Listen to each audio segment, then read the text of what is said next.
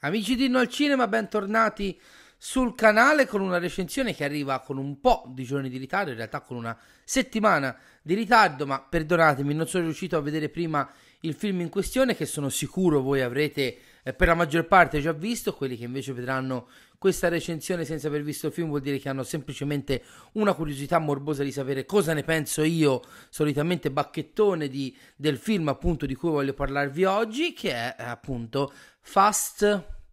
come lo vogliamo chiamare questo decimo capitolo della saga di Fast and Furious? Perché tutti lo chiamano Fast X o Fast X all'inglese, però io preferisco chiamarlo Fast 10, che comunque, oh, porca miseria, quella X è un 10 eh, romano, eh, sono un po' latinista anche per formazione eh, scolastica e sinceramente chiamarlo Fastex perché fa figo, no? Io preferisco Fast 10, anche perché finora, salvo rare eccezioni, la saga è andata secondo numerazione. Fast 10, perdonatemi se per voi, eh, se voi preferite Fast, mh, Fast X o Fast X, io lo chiamo Fast 10. Appunto, oggi parliamo di Fast 10, decimo appunto capitolo, se si esclude lo spin-off Hobbs Show della saga iniziata ormai più di vent'anni fa quando ero giovane e al liceo eh, con protagonista Dominic Toretto e la sua sempre più ampia, sempre più numerosa, sempre più piena di persone che tornano dalla morte eh, famiglia. Eh, partiamo un po' da lontano perché poi sul film non è che abbia da dire chissà quali grandi eh, cose. Eh, il mio rapporto con la saga di Fast and Furious era assolutamente inesistente eh, per quanto riguarda i primi sei capitoli della saga. Io ricordo proprio che ero al liceo, eh, ero in secondo in terza liceo quando è uscito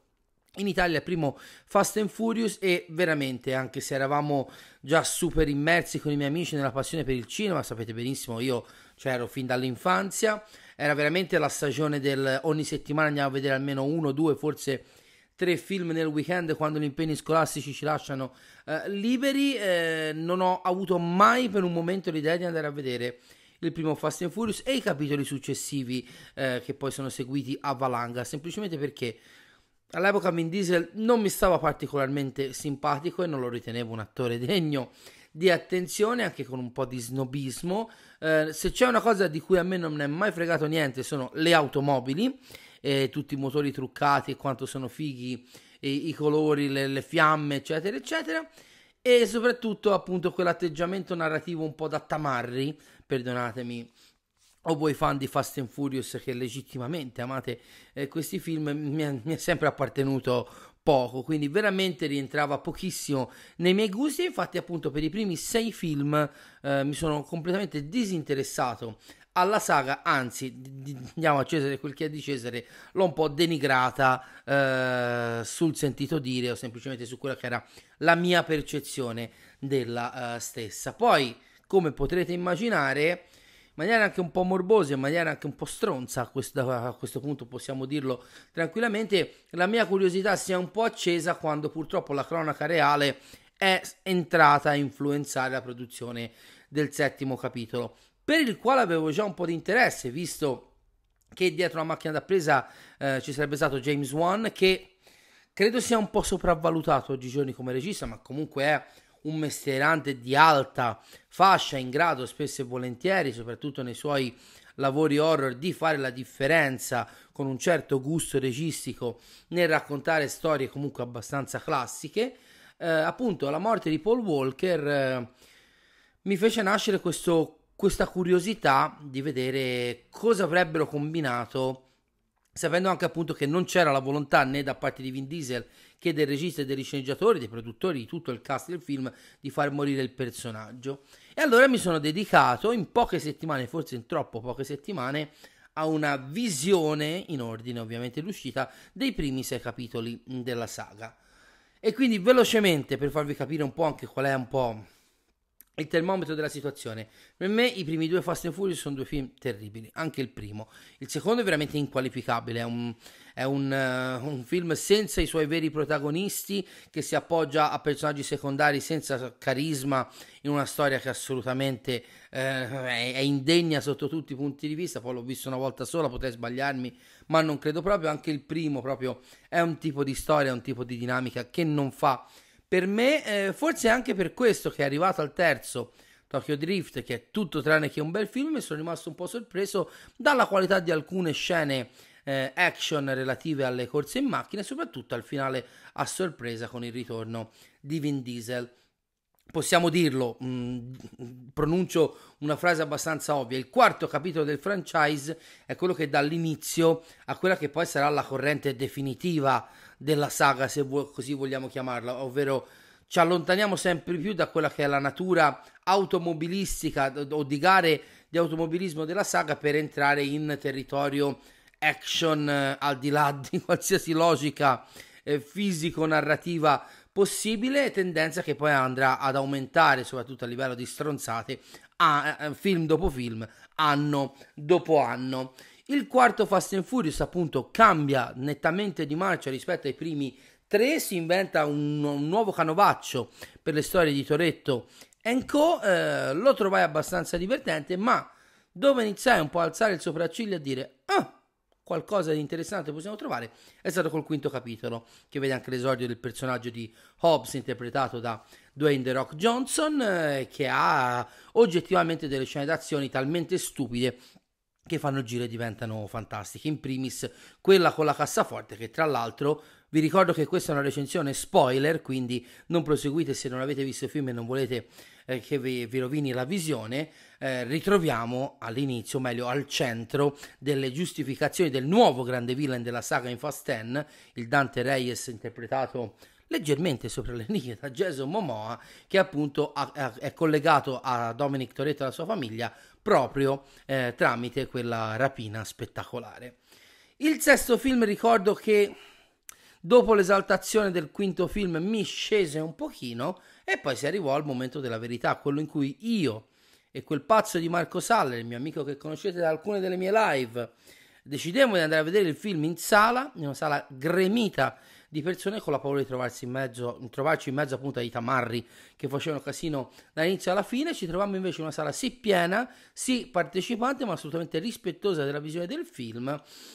E ci trovammo davanti a quello che probabilmente ancora oggi è il miglior capitolo eh, della saga. Fast 7 eh, veramente eh, guadagna punti su punti grazie a una regia se non ottima quantomeno consapevole eh, di James Wan rispetto ai colleghi che l'avevano eh, preceduto. Eh, il, coinvolgimento emotivo, pur non amando la saga, si è fatto sentire, soprattutto nel finale che nel suo essere così metacinematografico, nell'essere così, diciamo, legato alla cronaca del mondo reale, non può non toccare chi eh, ama il mondo e la magia del cinema. Non ero particolarmente affezionato a Paul Walker, ma ricordo che la sua morte mi colpì molto che comunque era un attore che seppur di riflesso avevo visto iniziare a lavorare all'inizio degli anni 2000 e, e, lì a quel punto io e Marco che appunto è stato così folle da seguirmi nel recuperone della saga giusto per accompagnarmi al cinema ci siamo detti dai se vanno avanti per qualche altro film ci sta che ci si possa divertire. Purtroppo di nuovo per quanto mi riguarda ci riguarda sia me che Marco sia Fast and Furious 8 che Fast 9 non hanno centrato il segno. E qui probabilmente possiamo anche iniziare a parlare di Fast 10. Perché quelli che sono i difetti, un po' della saga in generale, eh, ci mancherebbe, ma soprattutto dei capitoli successivi alla Fast 7, soprattutto l'8 e il 9, si ritrovano anche in Fast 10. In primis la totale mancanza di misura. È vero, questi film sono fatti per degenerare contro qualsiasi logica, che ovviamente ormai non cerco più mi fa un po' sorridere, come dice anche il dottor Mattioschi eh, nelle nostre live eh, in comune sul suo canale. Mi fa sorridere chi dice: eh, ma che stronzate sono quelle che succedono in Fast Ten? Sono quelle che succedono, come dice giustamente lui, ormai da 5 o 6 film nella saga. Quando ormai si entra a vedere un film di Fast and Furious, si sa che andiamo a vedere un certo tipo di dinamica, sia narrativa che di logica negli inseguimenti, nei salti nel vuoto, nelle esplosioni che non ammazzano nessuno, di persone che ritornano dalla morte ogni due per tre, che o si sta al gioco o semplicemente si sta a casa. Ecco, io sono uno che spesso e volentieri va a fare le pulci ai film, ma mi viene da farli quando il film ha un certo tipo di volontà autoriale o pseudotale che quindi mi costringe un po' anche per tendenza personale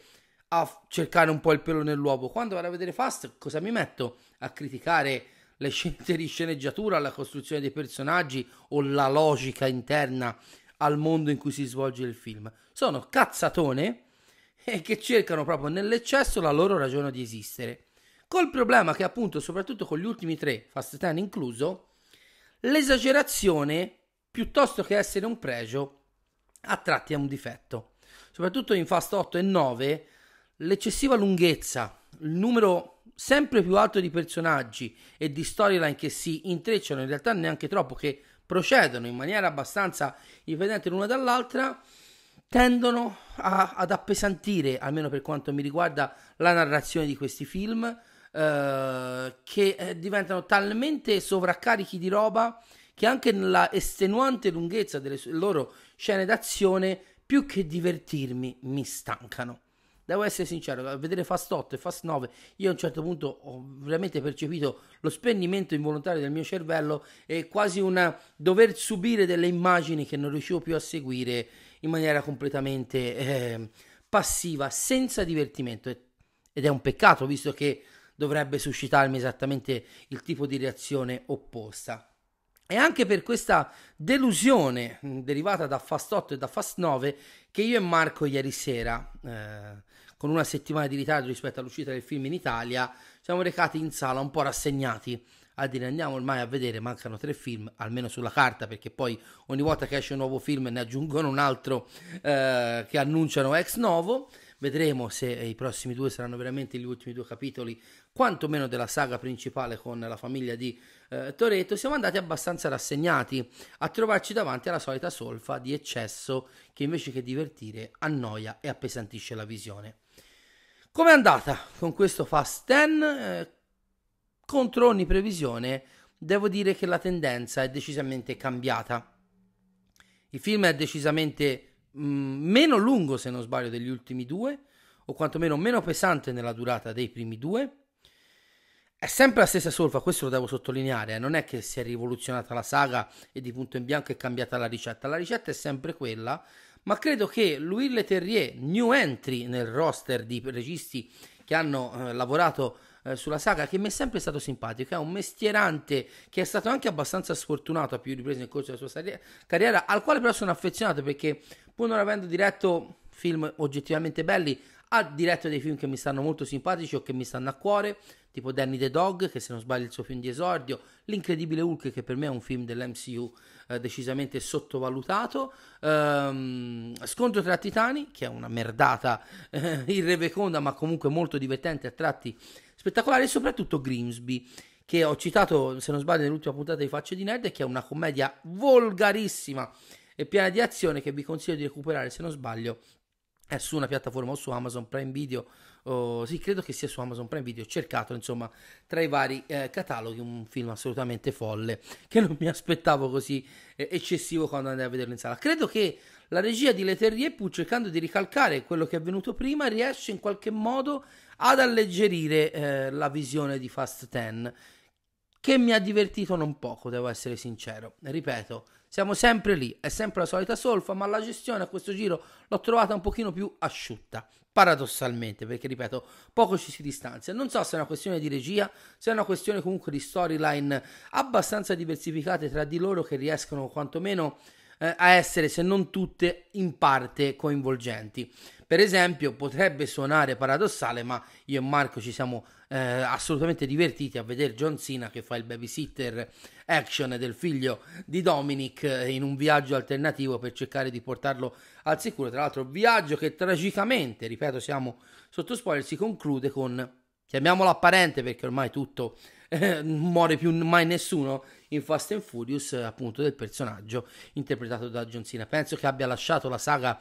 per motivi di eh, conflitti di schedule, come si dice in questi casi, visto che a breve dovrebbe iniziare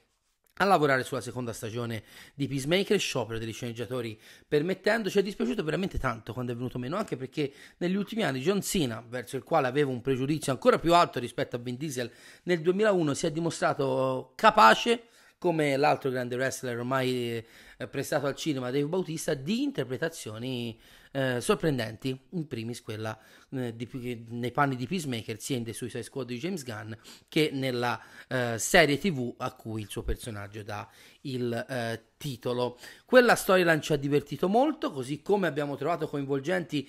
quelle due o tre um, action sequence uh, principali, in primis quella di Roma che è talmente scema che lì sì veramente fa il giro e diventa divertente, così come quella per esempio del combattimento nella base in Antartide tra il personaggio di Michelle Rodriguez e di Charlize Theron, non mi ricorderò mai i nomi di tutti, Letti e Cypher, ok me lo sono ricordato, bravissimo.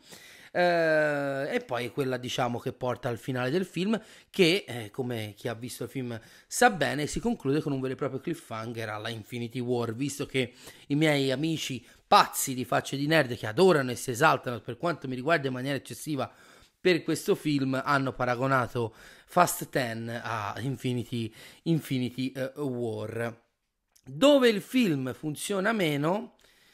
paradossalmente, almeno per quanto mi riguarda, è nel suo eh, fulcro, nel suo centro di gravità permanente, ovvero nel personaggio di Dominic Toretto, che non solo a questo punto trovo veramente di un moralismo abbastanza scemo e un po' troppo sempre a parlare di famiglia, di fede, ora non voglio mancare di rispetto a nessuno, parlo per quanto riguarda la sensibilità, però insomma si parla di uno che non fa fatica a ammazzare i propri nemici quando necessario, a distruggere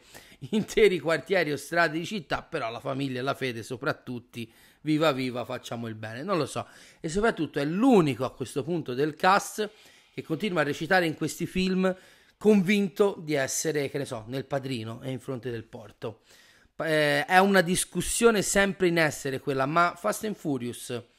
è scemo e ne è consapevole o è scemo senza capirlo e si prende sul serio? Credo che la risposta giusta sia un po' a metà. È vero, come diceva sempre il buon Mattioschi, che c'è una scena in cui al personaggio di Brie Larson vengono spiegati vari passaggi della saga sotto una luce quasi ridicola, da, da, da, da presa in giro, eh, come se fossero appunto episodi grotteschi come sono. Però è anche vero appunto che in mezzo a tutto c'è Dominic Toretto che veramente sembra Don Vito Corleone e da una parte Vin Diesel che pure in passato ha dimostrato di avere dei minimi numeri di bravura, per esempio quando è stato diretto da Spielberg in Sabato e il soldato Ryan, veramente all'inizio della sua carriera, o da Sidney Lumet in eh, Prova a incastrarmi, Find Me Guilty, film sottovalutatissimo e poco visto, soprattutto dalle nuove generazioni, che vi consiglio di recuperare, dove è veramente, veramente bravo. Eh, un po' appunto perché non è un grande attore, un po' perché il suo personaggio, per quanto mi riguarda, in una in una saga sempre più scanzonata, sempre più al di là del bene e del male per quanto riguarda il, il senso del ridicolo, è assolutamente stonato. E ogni volta che Toretto è in scena un po' mi viene da ridere e un po' mi viene da dire ma cosa stai facendo caro mio eh, Vin Diesel? Gli altri comprimari fanno un po' quello che fanno sempre a partire da Ludacris e Tyrone Gibson. Perdonatemi se sbaglio il nome dell'attore che ormai sono sempre uguali a loro stessi e cominciano anche un po' a essere pesanti. Eh, le new entry come Brie Larson non brillano di particolare luce propria ma fanno il loro dovere anche di unire le varie storyline. Jason Statham, eh, Jason Statham al massimo della sua gloria ha avuto un rapporto un po' altalenante con le sue performance e i suoi film, ma ultimamente io mi sono di nuovo innamorato di lui come ai tempi di Snatch lo strappo che vidi sempre nel 2001 al cinema e mi, mi folgorò. Grazie a un altro film di Guy Ritchie che non posso consigliarvi abbastanza, l'ho già fatto a più riprese in passato, che è Wrath of Man, che trovate sia in un video che su Prime Video se non sbaglio, che è un noir veramente duro e puro in cui Jason Statham eh, offre una grande, grandissima interpretazione di un bellissimo personaggio. Quindi mi sono un po' reinnamorato recentemente di Jason Statham, anche se non l'ho mai detestato o sottovalutato, è veramente un uomo d'azione ed è un uomo d'azione con i controcoglioni che anche qui fa un po' la, la differenza. Quindi è un grande cacciucco prendendo in prestito no? un piatto che è tipico della mia città, questo Fast 10, così come sono gli altri eh, film di Fast and Furious, ma qualcosa funziona meglio. È scorso meglio, le scene d'azione mi hanno rintronato meno, su tutto eh, la natura del film, il suo voler essere volutamente cazzone e disimpegnato più dei film precedenti, ripeto sempre per quanto mi riguarda, è rappresentato dal cattivone, dal nuovo cattivone della saga, questo Dante Reyes interpretato da Jason Momoa che eh, credo abbia ricevuto solo un'indicazione eh, registica per quanto riguarda la sua interpretazione. Vai davanti alla macchina da presa e esagera oltre qualsiasi tipo di dignità umana ed artistica. Non c'è un'inquadratura in cui, in cui Jason Momoa non sia sopra le righe, a più riprese scimmiotta il Joker di Heath Ledger, è veramente un cattivo che appunto come dovrebbe fare la saga di Fast eh, che eh, spesso non ci riesce, fa il giro ed è talmente ridicolo da risultare efficace anche un po' come comic relief. Eh, c'è anche l'ingresso nel cast della splendida Daniela Melchior, bravissima in The Suicide Squad a interpretare Ratcatcher e vista recentemente anche in eh, Guardiani della Galassia Volume 3 in un piccolo ruolo eh, che gli ha eh, ritagliato eh, James Gunn che fondamentalmente l'ha eh, lanciata e come dicevo prima abbiamo scoperto che eh, la gente prende in giro Beautiful per la gente che muore, torna in vita, muore, torna in vita. Fast, la saga di Fast and Furious è il Beautiful dei grandi franchi- franchise hollywoodiani perché veramente eh, al di là forse di ieri sera dopo la visione con Marco ci siamo messi a contare al di là probabilmente della bionda la sorella del personaggio di Daniela Melchior di cui non mi ricordo assolutamente il nome credo che tutti quelli gli altri che sono morti nella saga sono tornati in vita non, eh, ultima, anzi ultima, il personaggio di Gal Gadot che si dava morta se non sbaglio in Fast 6 e che nel controfinale dopo il cliffhanger relativo al destino che vedremo quale sarà, indovinate, saranno vivi così come gli altri precipitati con l'aereo eh, che scopriremo all'inizio di Fast 11 o come cavolo si intitolerà, spunta dai ghiacci di fronte a eh, Cypher e Letty per eh, uscire dal sottomarino nucleare o da un sottomarino nucleare simile a quello che avevano rubato i nostri eroi, se non sbaglio sempre in Fast 8 o 9, quello che era. Gal Gadot è tornata da, dai morti e invece nella scena mid credit, l'unica, non dovete aspettare fino alla fine dei titoli se non avete ancora visto il film, solo una scena mid credit, avviene l'altro miracolo, non un ritorno dalla morte, ma un ritorno dall'angolo in cui era stato messo in castigo, in cui aveva deciso di automettersi in castigo, eh, Hobbs, il personaggio interpretato da The Rock, torna nella saga principale pronto ad affrontare eh, nel prossimo capitolo Dante Reyes, visto che dopo tutto anche lui, seppur dall'altra parte, era coinvolto nella rapina eh, in Brasile, a Rio de Janeiro, dove tutto diciamo ha inizio eh, per quanto riguarda la eh, trama dello scontro tra Dante e eh, Dominic. Sappiamo che eh, The Rock si era allontanato dalla saga principale cercando di crearsi la sua insieme a Jason Statham con Hobbs Show per litigi infiniti con Vin Diesel, proprio due polli nel, nello stesso pollaio che si beccano a vicenda. Pare che ci sia stato un grande lavoro dietro le quinte di riappacificazione che a quanto pare eh, è riuscito, sempre che i due personaggi non recitino in storyline assolutamente rivise, così che i due non si debbano incontrare se non per il minimo indispensabile in un paio di eh, sequenze di raccordo. Dunque, probabilmente sorprendendo molti di voi, lo ribadisco in chiusura di recensione, Niente di nuovo sotto il sole, veramente è lo stesso film che stiamo vedendo ormai da un decennio, forse di più, quindi da Fast 4 o giù di lì, è sempre più esagerato, sempre più eccessivo, ma al contrario degli ultimi due capitoli, dove a un certo punto la noia paradossalmente eh, si era presa eh, la, la mia mente e il mio corpo, a questo giro devo dire che la visione è risultata particolarmente divertente. Mi ha lasciato la voglia, incredibile ma vero, di vedere il prossimo capitolo, o comunque due prossimi capitoli che sulla carta dovranno concludere la saga, una piccola nota a margine, al di là di quello che è il mio giudizio sul film, in questi giorni vedo un sacco di puzza sotto il naso contro la sirenetta, contro chi apprezza Fast, contro chi apprezza, come nel caso del mio buon eh, cugino Paolo Innocenti, che sapete che quando lo tratto male, lo tratto male, quando lo devo difendere, lo devo difendere, eh, chi ama la commedia stupida italiana di ieri o di oggi, ragazzi calmiamoci un attimo, non è che se uno guarda tutto l'anno film d'autori e poi va a vedere Fast è un cretino o semplicemente solo va a vedere Fast allora è un cretino. Il cinema, così come il mondo, è bello perché è vario e veramente cercare di deleg- legittimare il proprio amore per il cinema, per un certo tipo di cinema, cercando di legittimare l'amore degli altri. È una cosa che ho fatto anch'io, ma quando ero un ragazzetto un pochino più ingenuo e un pochino più stupido, mi sento anche di dire, perché lo sono stato più di quanto lo sono ora. Eh, il cinema è bello perché coinvolge pubblici diversi per motivi diversi. C'è chi cerca il puro escapismo, c'è chi cerca solo l'autorialità. Troviamoci nel mezzo e cerchiamo di rispettare un po' di più i gusti di tutti, perché non è appunto che andando contro i gusti di qualcun altro i nostri diventano migliori, così come non si accresce la nostra cultura, la nostra coscienza eh, filmica. Mi sento di dirlo perché veramente è sempre esistita questa dinamica, ma soprattutto negli ultimi 4-5 mesi ho visto che è una tendenza in aumento. Sarà che più gente sta tornando al cinema, per fortuna, cioè io mi sono trovato sotto un commento sotto la recensione di Super Mario Bros. Anzi no, scusate, sull'ultima rubrica del box office a bocce ferme dovremmo parlare di questo scempio che è il fenomeno Super Mario. Ma ragazzi, ma è un film per famiglie, basato su un brand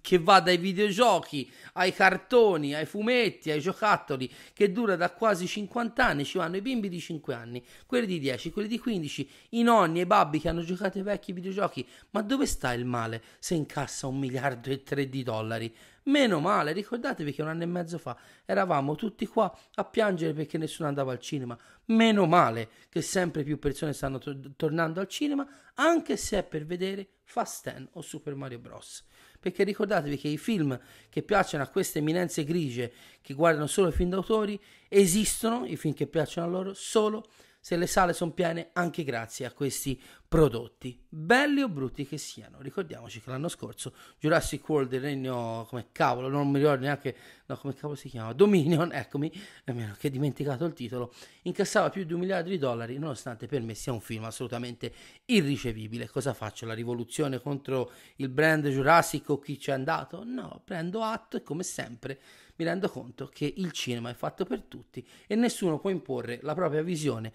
come migliore rispetto a quella degli altri. Sassolino dalla scarpa tolto, mi sono divertito a vedere Fast 10 e non me ne vergogno. Oh, via!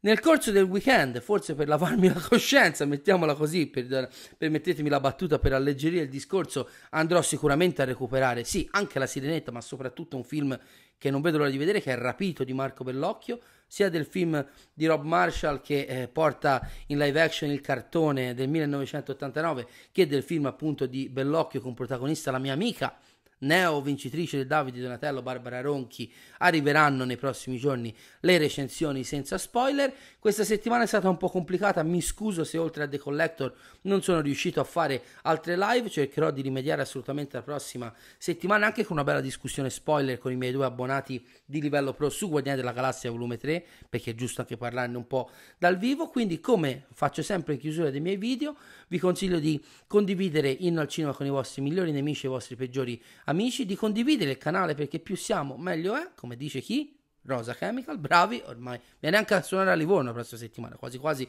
lo vado a vedere e gli dico che è diventato un tormentone del mio canale, iscrivetevi a Inno al Cinema se non l'avete ancora fatto, c'è la possibilità di abbonarsi per video e... Ehm, servizi in esclusiva, seguite la nostra pagina Facebook, il nostro profilo Instagram e se volete anche il mio profilo Instagram privato Michelino85 per sapere tutte le novità sulla programmazione del canale. E se volete, se va avanzando ore e mezzo, andate a vedere Fast 10 e soprattutto se non è Fast 10 basta che sia un altro dei tanti titoli che finalmente stanno iniziando a riempire le sale perché il cinema finalmente sta piano piano, un film alla volta, un mese alla volta, tornando un po' a respirare. Ricordatevi com'era brutto quando era in apnea piuttosto che sparare contro chi va a vedere anche film di mero intrattenimento, anche di dubbio gusto. Un saluto e alla prossima!